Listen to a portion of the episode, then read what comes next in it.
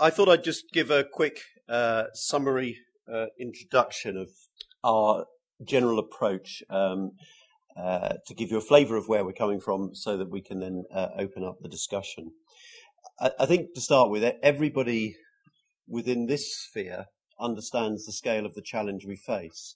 And it's a, it's a slightly odd situation we have at the moment because uh, satisfaction in the health service has probably never been higher, according to opinion polls. We'll hear whether that's true. Uh, there's a nodding I see in front of me.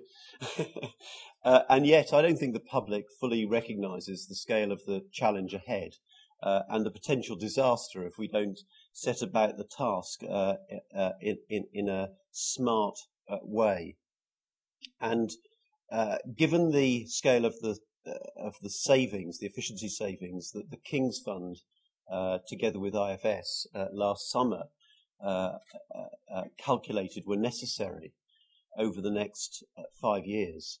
Uh, if we don't uh, find ways of making the money work smarter, then I think the potential it, it, could be disastrous, a sort of slash and burn of services. and if you just look back to 2005 6 uh, and what happened at that stage as the NHS faced a real financial challenge, what actually happened was that all the wrong services, in my view, were cut. We saw cuts to mental health services, cuts to public health programs, cuts to staff training, and so forth. Uh, so I think the challenge now uh, is to find ways of work, making the NHS work more effectively to get the best possible use of the resources available and to ensure that the patient is always put first. So just I'll just touch on four themes. The first theme uh, is a substantial decentralisation of power and accountability uh, within the NHS. And I think uh, if you uh, if you decentralise power and accountability and create this local accountability through elected uh, health boards, this means electing the boards of the commissioners. Incidentally, it doesn't mean another reorganisation. Um, then I think you can dismantle this very substantial, overbloated national bureaucracy, which still directs uh, far too much uh, of the NHS. It's almost unique, I think, uh, in the Western world, the extent to which uh, policy is directed from the centre. And if you think about it, all too often, it's directed for political reasons, political imperatives, uh, and not necessarily the most rational uh, judgments about how to spend money to, to greatest effect. And I, just one example being the, the deep clean, which was suddenly imposed. We had to look tough on uh, hospital-acquired infections, so we force every hospital to uh, do a deep clean. Uh, clinically, not the right thing to do, but nonetheless, everyone has to do it. That's crazy. But I think it's also uh, important to recognise that the uh, system of regulation that has grown over the years uh, also looks uh, wholly irrational. Uh, the NHS Confederation did a damning report last summer uh, which pointed to the fact that there are over 60 organisations nationally inspecting or regulating hospitals in one way or another. That means you have an army of uh, clerks in every hospital responding to all these organisations, often, as they say, without any clinical input. Um, and a, a, an extraordinary duplication of effort at the national level. So, in my view, this is not some sort of glib uh, assertion that we can make great savings by cutting bureaucracy. Everyone says that. Uh, it's possible because we believe in a very substantially decentralized uh, NHS, uh, resulting in the in the need for this extraordinary overbloated uh, uh, bureaucracy nationally uh, no longer being necessary in its current form.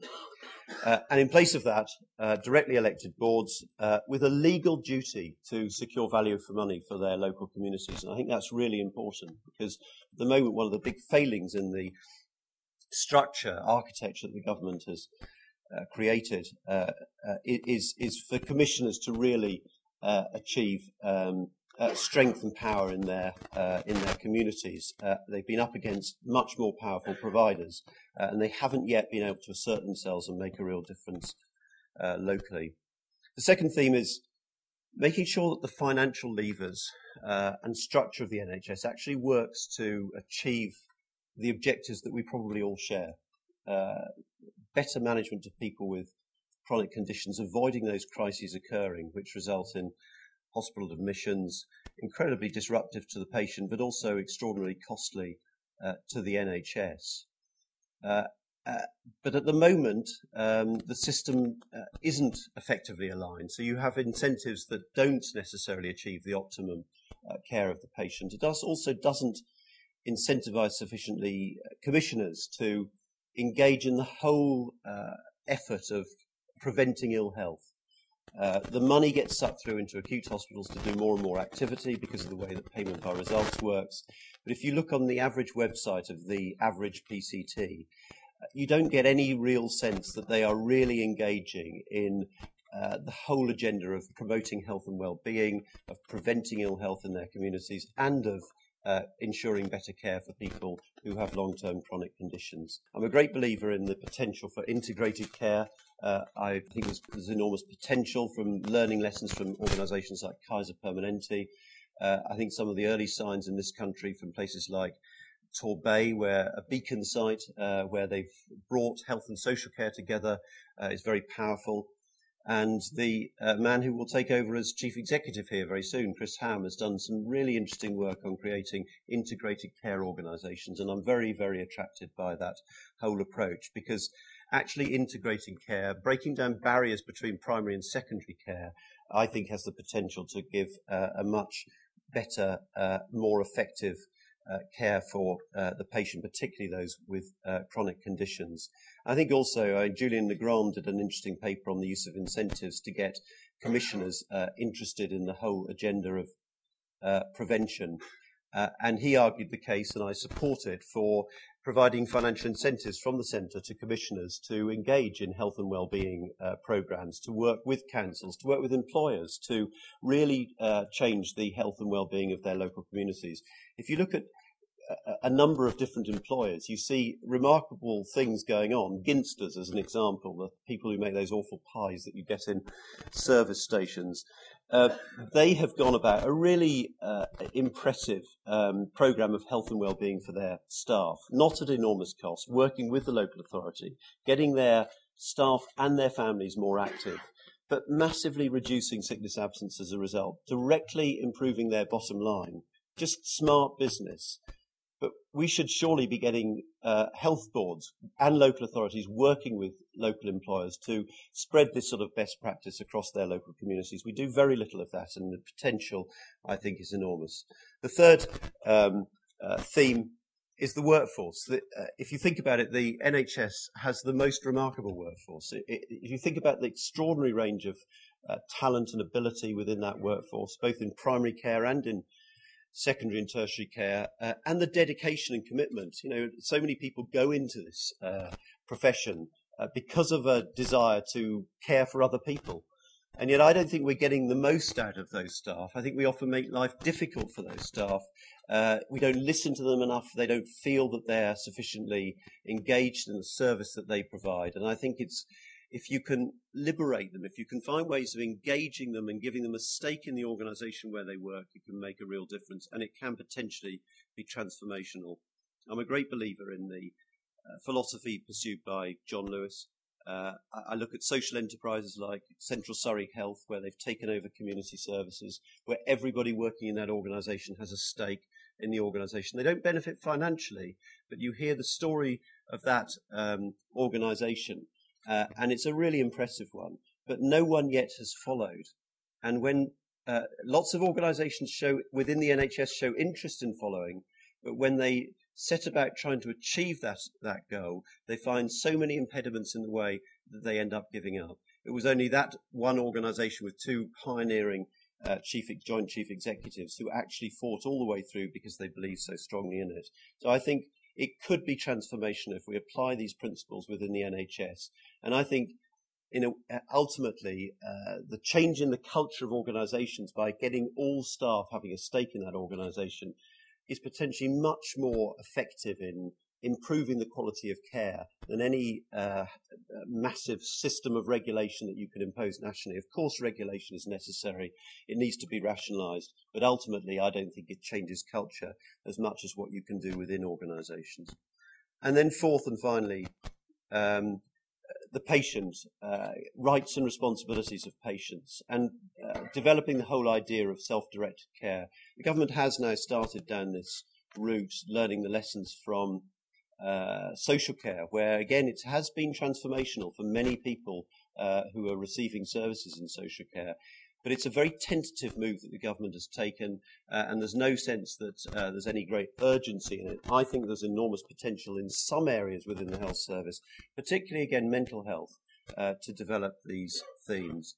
I just want to end with a word about social care, because this is obviously such an important debate present. Uh, and I, as weeks go by, I, I, just become more and more horrified by the whole process we're going through with this personal care at home bill. Um, it is, in my view, the most cynical sort of lawmaking.